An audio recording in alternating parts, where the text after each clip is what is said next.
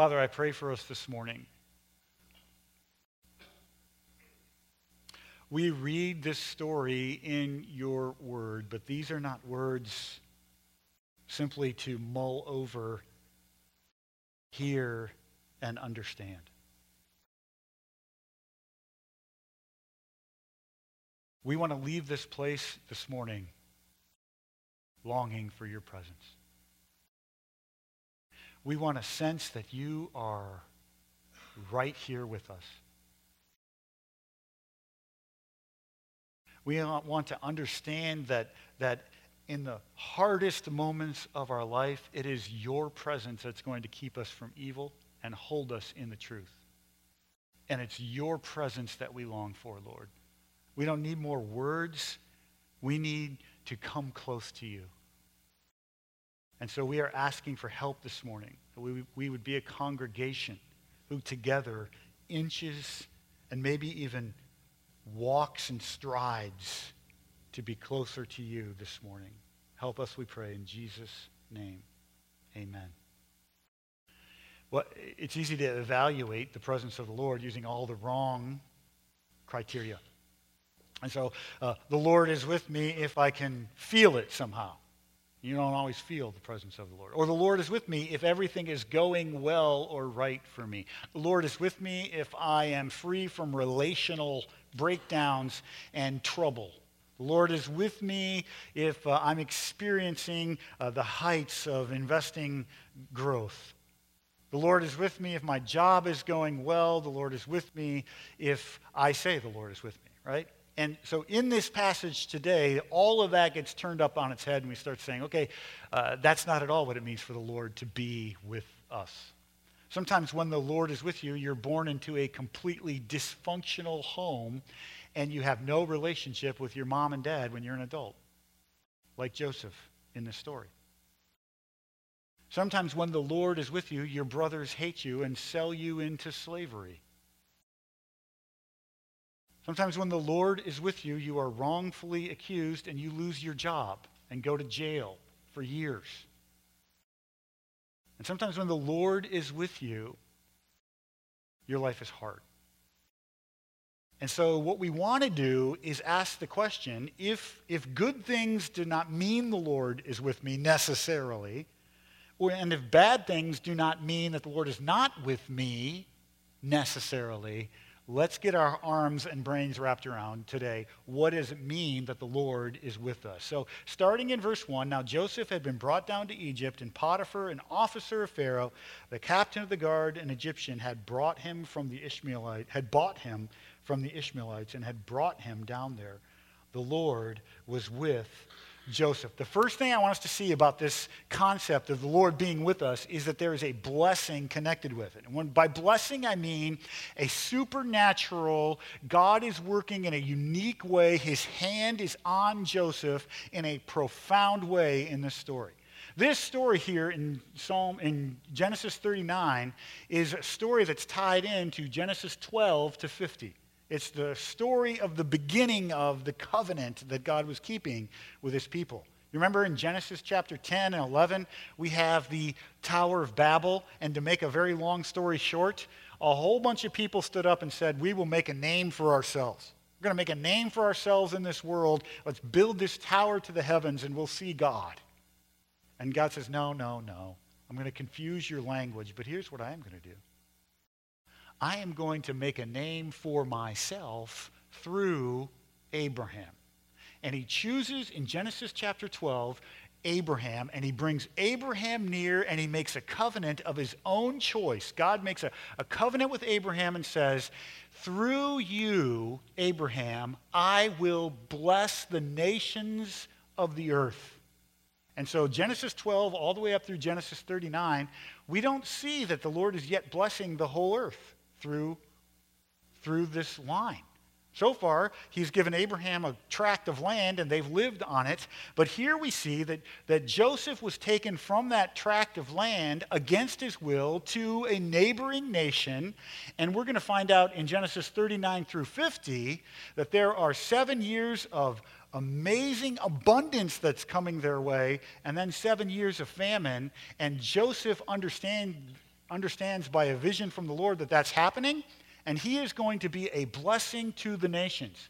In the seven years of plenty, he is going to store up tons of food so that in the seven years of famine, Egypt has tons of food to share with the people who live in Egypt and the surrounding countries.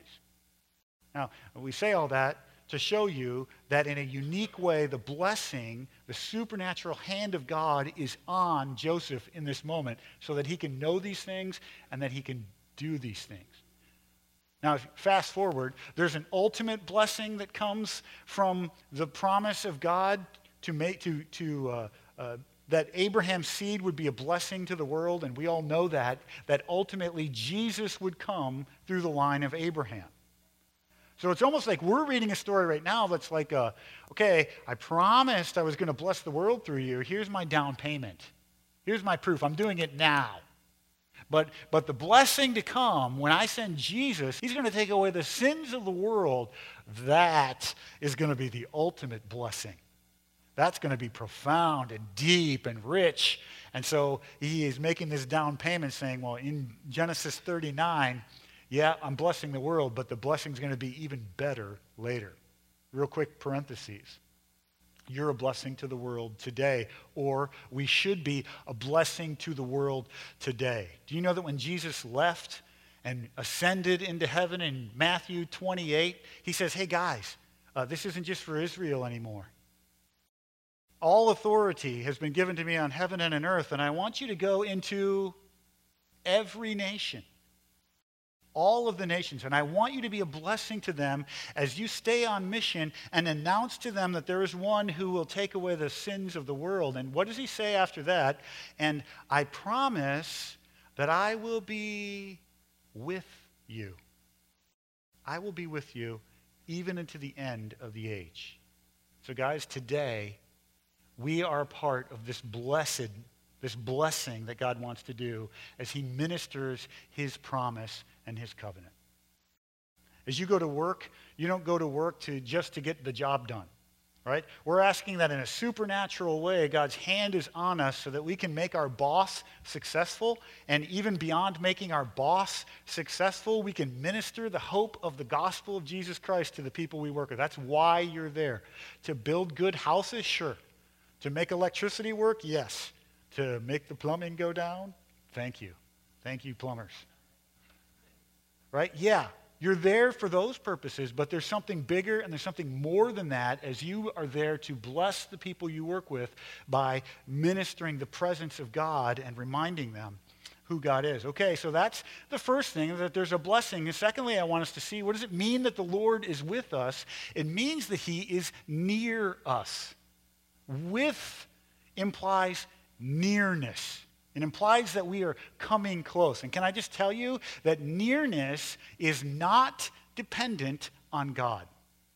Okay? God has revealed to us who he is. He is he is the God of the universe, and so here he has set up shop in the middle of the world. His story is glorious, and we hear it everywhere we go. And he does not come near to us. I mean, he does come near to us, but that's not what he's talking about when it says the Lord is near or the Lord is with you. He is calling you to come close to him this morning. And that is one of the essence, one of the factors of essence in being with the Lord, that you are near him. You say, well, why do you say God doesn't come near to me, but I should come near to him? Here's a couple things I want to throw out there to, to point out to you. Deuteronomy chapter 4. For what great nation is there that has a God so near to it as the Lord our God is to us? Listen, whenever we call upon him. The Lord is with you implies this you are regularly calling on the name of the Lord. You are coming near to him. Do you do that? That a part of your everyday life?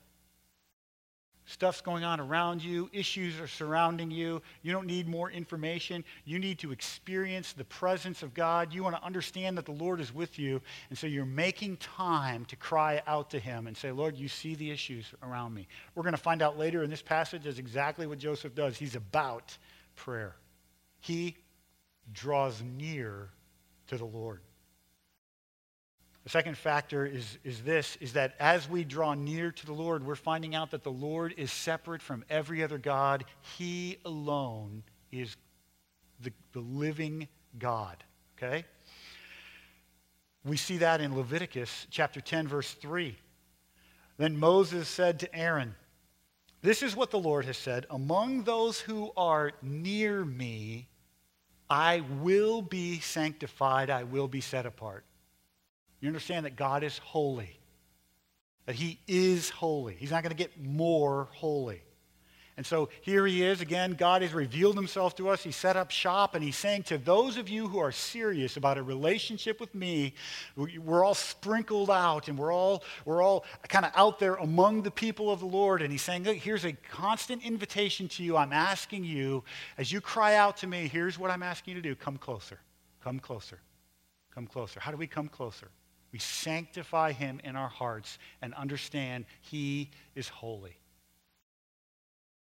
So, the first responsibility of understanding what it means that the Lord is with us is that there's a blessing and there's a requirement for you and me to inch closer to Him, to walk closer to Him, to not be content with how close we are to the Lord and how we feel His presence today, but to come closer than we've ever been before. The final illustration of this is found in James 4 8. James 4 8 says this Draw near to the Lord, and he will draw near to you. Submit yourselves, therefore, to God. If you're going to draw near to the Lord, you're going to submit yourself to his ways. You're going to hear what he says and fall under it. That's what submission is. Gladly choosing his authority over you. Submit yourself to the Lord. Resist the devil. Are you near the Lord? Is this, is this private little part of your life where you're not resisting the devil and you think it's not really hurting anyone, but it's kind of your little thing, an attitude or a behavior, an action. Well, if you want to be near the Lord, you're going to need to, if you want to be with the Lord, you got to draw near to him. Resist the devil and he will flee from you. Draw near to God and he will draw near to you. Now, listen, he kind of explains how to do that. He says, cleanse your hands. The word hands there is a euphemism for the way you live your life. So clean up your pattern of life if you want to be near the Lord, if you want to experience his presence. Cleanse your hands, you sinners. Purify your hearts. Ask the Lord to meet with you and, and uh, apply the scriptures to you in a deeper way because he wants presence. He wants to be with you. Purify your hearts, you double minded. Be wretched and mourn and weep. Let your laughter be turned into mourning and your joy to gloom. And the idea is, is that we, we need to take the glory of God seriously. We don't just go off and lollygag around our life and kind of have a good old time even while we're living in known sin. We're far from the Lord. We know we're far from the Lord, but let's just eat, drink, and be merry because we're, we're doing the best we can, right? And this passage is saying, look, if you want to be serious about the presence of the Lord, then you have to do the work of drawing near to him. Cleanse your hands. Purify your hearts. Spend time with him. Let him examine you. Let him reveal to you the places where, you know, it looks on the outside like we're kind of close, but I'm avoiding eye contact with God. And God is saying, come on. More than you've ever done it before. If you want to experience the presence of the Lord, if you want to understand who He is, and you want to get this, the Lord is with us concept, then you're going to draw near to Him, and that's on you. It's on me to draw near to the Lord. So God is calling us, beloved, to approach him. You say, well, there's a lot of reasons why I find it hard to approach him. We're going to look at some of the reasons why we, we have for not approaching the Lord.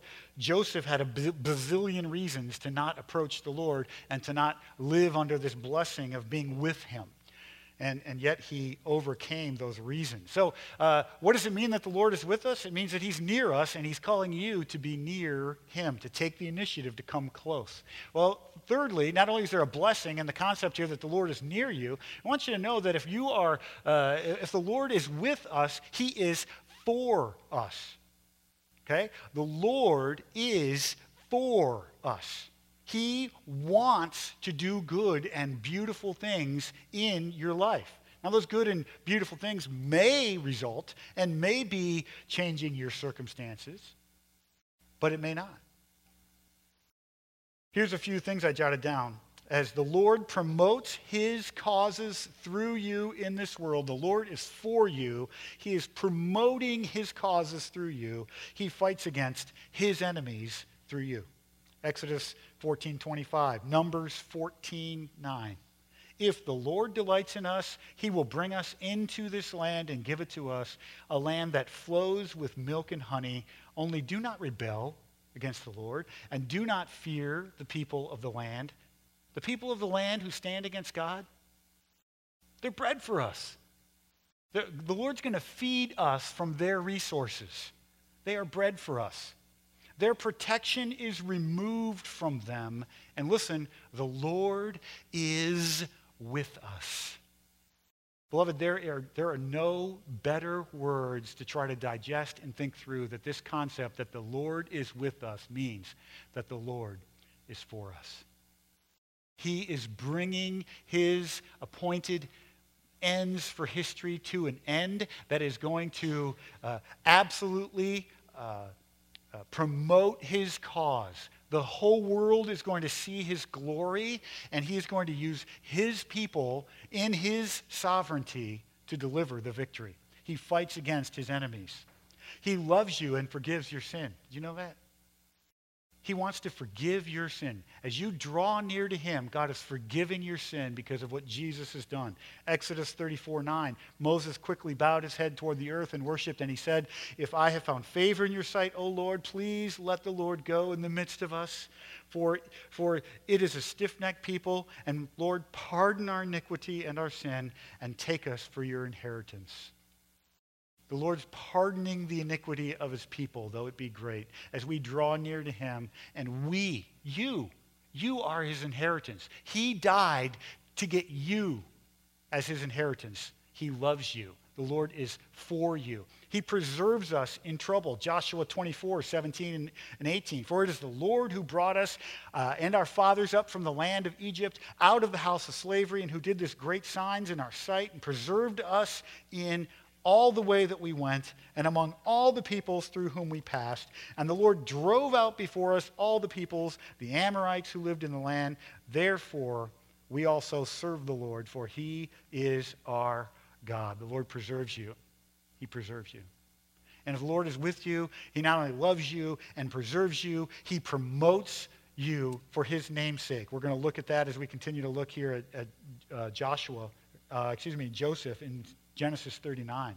He cannot be defeated in any way by anyone when the Lord sets his mind and heart to a task. He will have the, the victory. If God is for us, Romans 8.31 says, well then, who can be against us? You think that uh, uh, having no clothes is going to separate you? think that peril could separate you from the Lord? Do you think that having no money could separate? No, no. I am convinced of this that neither height nor depth, nor things present nor things to come, principalities, dominions, nothing in the created world, nothing in the heavens, nothing under the heavens, nothing can ever separate us from the love that is in Christ Jesus our Lord.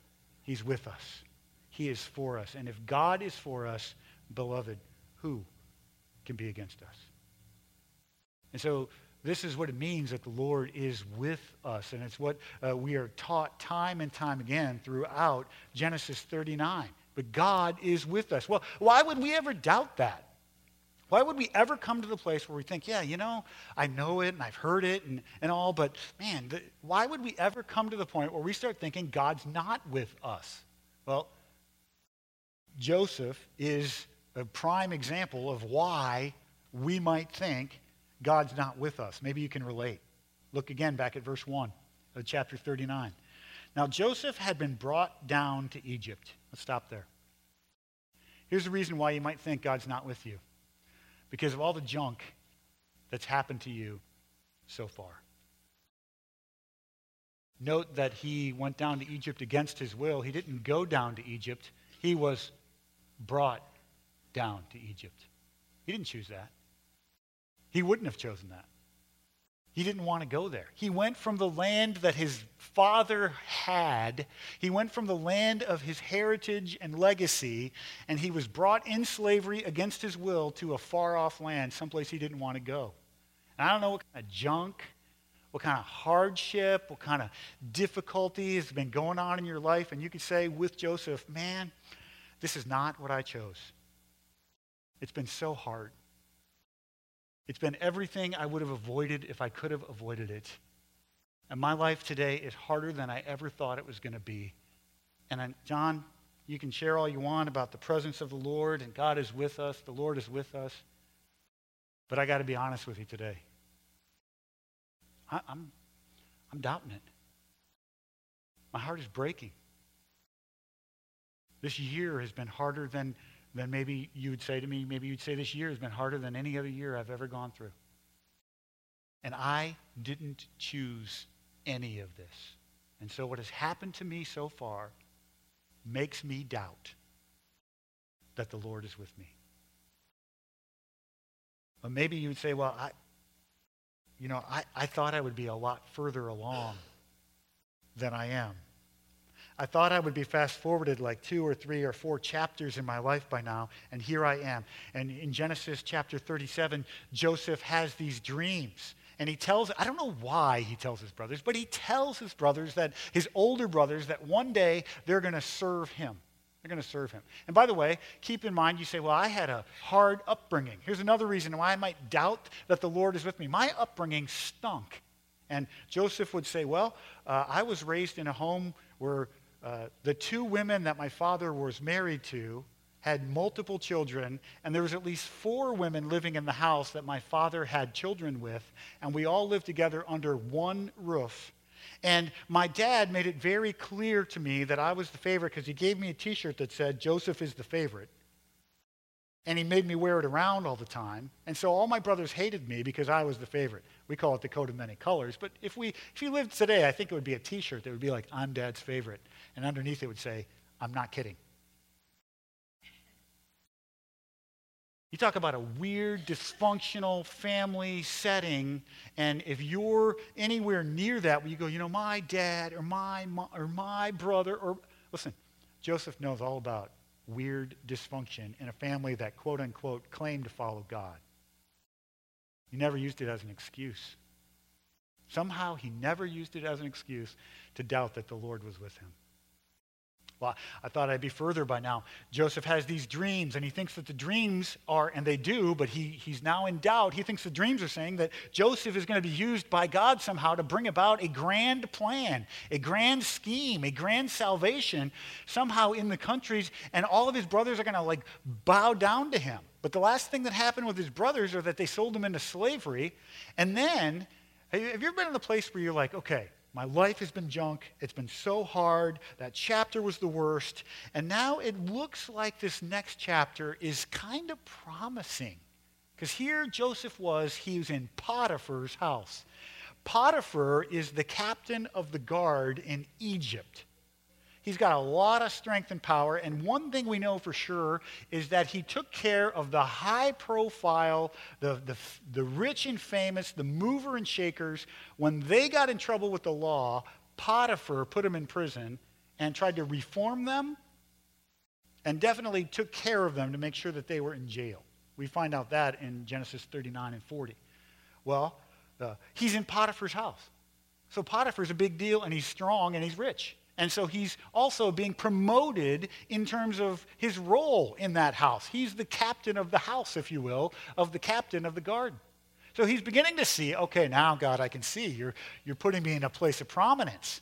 But in this chapter, in, in a short period of time, the whole concept that now God is promoting me gets blown up as Joseph is wrongly accused when he stands for the authority of his God.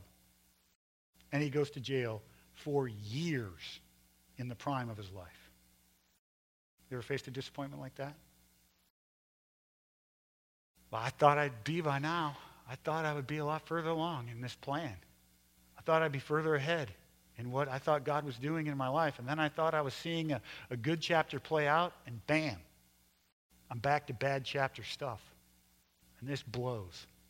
It's really hard, and I'm starting to wonder if the Lord is really with me. Maybe you feel completely alone. Joseph went from a place where he was in his family in the land that God had promised, and now he's in Egypt, and literally there is like nobody who knows who the Lord is. We see the word Lord there, and it's a reminder this is the, the tender hearted, personal name of God. This is the God who keeps covenant. If you look at verse 1, look at verse 1 in chapter 39. Now, Joseph had been brought down to Egypt. Verse 2, the Lord was with Joseph. Look at verse 10 uh, uh, excuse me, verse 9. Look at verse 9, because now Joseph is describing the Lord, the covenant keeping personal Lord. He's describing this to this woman who wants him to sin. He is not greater in this house than I am, he says of his master, nor has he kept anything back from me except yourself, because you are his wife. And so, to honor my position and my duty, and to honor my boss, and most importantly, to honor God, look at the end of chapter 9, verse 9. How then can I do this great wickedness and sin against God? You see that he uses the word God there? Here's why Potiphar's wife has no idea anything about the Lord. He is completely alone in Egypt. No one would know if he compromises. No one would care if he compromises. There is not the beginning of some new gospel centered community that's growing there. He is completely alone. You feel completely alone in your life? Like it would not matter today if you go back to where you came from, you go into the family that you're in, it would not matter one bit whether you obey the Lord or whether you despise him. Whether you are drawing near the Lord because he is holy or whether you move away from him and you convince yourself it just wouldn't matter. And can I tell you, I'm telling you this morning that the Lord is with you, it matters it matters. We're going to see that when we, when we have proofs of what the Lord is doing in just a minute. But you feel so completely alone. Uh, fourthly, the reasons we doubt, I, we see no current evidence that God is at work in this world doing anything at all. And that's where Joseph was. There was no current example where he could go, well, my brothers, no. Uh, my dad, no. He thinks, no. Uh, uh some movement of, no, no. Uh, you know, at least when I when I stand for the right, somebody else. No, no, there is no evidence anywhere in his life that God is present or doing something strong. You feel isolated and completely alone. And finally, time. Time. Reasons we doubt that the Lord is with us, man, this is just too little too late. My life it's so slowly, slow to develop. And now, if we look over, if you want to, you can look over just one page, Genesis 41 and verse 1. After two whole years, uh, th- that is to say, in the prime of Joseph's life, he spent two whole years going nowhere forward in God's intentions for his life. You in a holding pattern like that right now? God uses holding patterns. And what looks to us like stuck, what looks to us like jail, what looks to us like absolutely no forward progress. And if we are in a situation where, where what's happened to me and where I thought I would be by now, and I feel completely alone, and I see no evidence of God working, and this time factor, all of that un, unfolds to this point where we start saying, I don't know if the Lord is with me. And so we get anxious and we start doubting. And when we start doubting, rather than coming near the Lord, we go far from the Lord. And we start going far from the Lord, the first thing that starts to happen is we start making moral compromises with who we are. We don't spend time with Him, and we start saying, God doesn't seem to care. Nobody else is going to care if I start using this language. Nobody else is going to start care, care if I start doing this with my money. No one else is going to care if I start making sexual compromises or, or what I look at on the internet. Nobody else is going to care if I start to comfort myself. Nobody else is going to care either. And we tell ourselves that we are not experiencing the presence of the Lord. But my beloved, God wants you to sense his closeness. When I was little, I've told you the story before, so I'll make it quick. It was my second day at school, and I was walking home by myself for the first time ever. And I remembered this you go to the corner and you walk two blocks. That works great when you go to the right corner. When you go to the wrong corner and walk two blocks, and you're seven years old in a new city that you've never been in, you're just four blocks further away from home, right? And that's where I was, completely lost. I remember that like it was almost like it was yesterday. It was winter, and uh, I can remember that because of some personal details of the story I won't tell you about, but nonetheless, it was a really hard time. I had anxiety in my gut. I was sick. I was asking for help. I was asking mailmen and police officers which way. Thankfully, I had memorized my, my address, and so uh, the, uh, the policemen were eventually able to help get me home. Fast forward a couple years later, I was at Holland Fest with mom and dad. And uh, she was someplace else, and I was with my dad. I have to be reminded of this story because uh, I was not anxious at all. Because what my dad said through the next two to three hours is, Mom is lost. Mom is lost. And so we wandered around the streets of Cedar Grove, and he, she, he was continually saying, She's lost. She's lost. Where is this woman? And she, he just kept walking. Well, I was a kid, and I was hungry. And so I didn't know where mom was, but this I knew dad was right here. And so while there was trouble in my life, I was looking around and asking for oliebollen at Hollandfest because I didn't have a care in the world. Why? My dad's right here. And my friend, when you feel completely lost in this world, if you have the presence of the Lord, you have everything. And all of the anxiety that would otherwise be bubbling up in your life can be put to rest because dad's close by. And that's exactly what this is talking about, that the Lord is with us. Well, here's some proofs, and here's some things that we should keep in mind, how we know that the Lord is with us. We're going to cruise through this. Okay? We've already talked about one of them, so I'm not going to spend much time on it. He's told us that He's going to be with us. He says, Look, I have all the authority in the world, and I want you to know I, by the power of the Spirit living in you, I will be with you as you stay on mission for me, and as you draw close to me, I will stay with you. I promise you.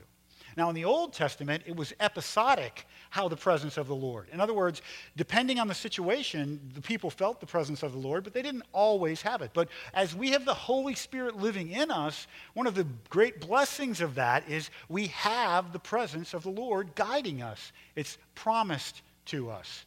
How we know the Lord is with us, He's told us. Number two, a vibrant prayer life.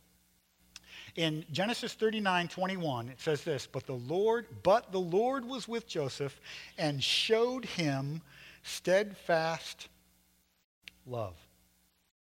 And the word steadfast love, that word, it, it impl- it's used of a prayer life that is, uh, that is showing that God has loyalty to us when we cry out to him. So here's the question, the practical question. You cry out to the Lord? I'm not talking about do you like being taught about crying out to the Lord. I'm talking about when you go home, the TV is off, the door is closed, the scriptures are open. You're singing praises to the Lord on your knees before Him and saying, Oh God, you see this broken situation. I have not sensed your closeness to me. I have not seen your hand of protection over me. I am struggling with this concept of are you with me? And as much as I can in my strength this morning or, or this afternoon or whatever it is for you, you are saying to him, Lord, I want to draw near to you and I want to understand your presence. I want to sense that you are close. And I'm asking you to hear my prayers and respond to them. The concept of loving kindness there is that God hears that prayer and responds to it. He knows that you're crying out, right? A vibrant prayer life. God was loyal to Joseph as he cried out and as he drew, drew, drew, near to him. You have a growing experience with God's loyalty to you. That is, as you draw near to him, you are seeing his hand of blessing on you. You're seeing that he's serious about uh, keeping you close to his heart. Listen, You don't know how your faithfulness in saying, you know what, the Lord is with me, and I could remain angry with you, and I could keep holding a grudge, and I could refuse to forgive. But what if the Lord is going to use this tender kindness of His as you cry out to Him? What if He's going to use that to melt the heart of your brother who's waiting to see the presence of the Lord in your life? He shows you His perspective on hard times. Listen, listen, God shows you his perspective. How do we know that the Lord is with us? We, we have a changed perspective. Two amazing things happened. Two incredible things happened for sure because Joseph went to jail for two years. Here's one thing we know for sure. It's the best thing, I think. He was removed from a place of temptation. He was a slave. He didn't have choice. He didn't have a choice to go to work every day where this woman was tempting him day after day after day. And you know, it would be better to be sometimes, I'm not telling you if you're tempted at work, you should quit your job, but you should consider it. Because it's better to be not tempted and to be holy before the Lord than it is to, to sin. In fact, Jesus, when he taught us how to pray, he said, Here's some things you should pray about. Let's pray that the, the kingdom of God would come on earth the way it is in heaven. And let's pray that we have our daily needs met and that the Lord supplies our need. And, and here's one more thing to pray. Let's pray that the Lord would not lead us into temptation, but would deliver us from the evil one. That's what happened in this story. God used jail, two years of jail, to immediately remove Joseph from a situation for which there was no other way out for him. He was going to have to endure and be strong and fight the flesh day after day after day. And God said, Not if I put you in jail. By the way, he should have lost his life. I'm pretty sure that Potiphar thought his wife's story was, uh, well, made up, or at least trumped up. Because Joseph should have died for what he did, and Potiphar put him in jail, the jail that he, Potiphar, oversaw, rather than put him to death. It's an interesting part of the story there. The second amazing thing that happened is he spent two years in jail alone. We know for sure that in jail, because he had a right heart, uh, in jail, he made relationships with people that years down the road would be the ultimate people who would bless Joseph's life and put him in a position to minister the, the, the, the faithfulness of God most effectively. He met the cupbearer, he met the baker. These people were higher ups, not in Potiphar's house, but in Pharaoh's house. And he met these guys while he's in jail. Now, they forgot him at first when they left, they were not necessarily faithful to the relationship, but later God used these two years in jail to, to position Joseph to have his maximum impact for the faithfulness of God. My friends, right now, right now, in your situation where you have been wrongfully accused and you are absolutely innocent and you did nothing wrong and you are in a situation at, at somebody else's request at somebody else's movement, and it's the hardest situation you've ever been in, can I just say, allow God to change your perspective. It might be that today, because of what you're going through, God is positioning you to have the maximum impact you'll ever have on this world with the gospel of Jesus Christ today. You say in the dark? Yeah. You say in the midst of injustice? Yeah. Stop fighting for your rights. Stop demanding that people hear you and start drawing near to the Lord. And know this He knows what He's doing, He knows your heart, He knows what's going on. You have this growing experience with God's loyalty, and you have this growing contentment with the presence of the Lord. Guys, as we live like this, if we could go from this place and say, okay, what are we going to do today as a congregation as a result of but God is with us? And we're going to do this. We're going to, we're going to draw near to him this week. With your Bibles open and your door closed and your praise music on and your heart open before the Lord, we're going to draw near to the Lord together. We are going to uh, ask him to show us how to cry out to him in prayer and how to long for him. And we're going to allow him to change our perspectives on this dark day. Listen, I don't know how Joseph did it.